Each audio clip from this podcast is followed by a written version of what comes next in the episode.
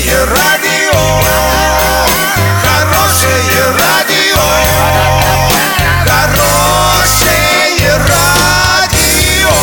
Радио Шансон.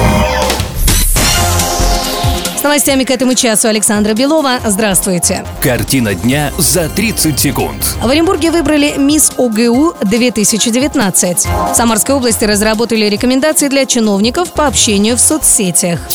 Подробнее обо всем. Подробнее обо всем. В Оренбурге в Доме культуры России состоялся конкурс «Мисс ОГУ 2019». Это звание завоевала студентка транспортного факультета Ольга Чечерина. Звание вице-мисс получили Валерия Петаева, Институт менеджмента, и Валерия Сальникова, геолого-географический факультет.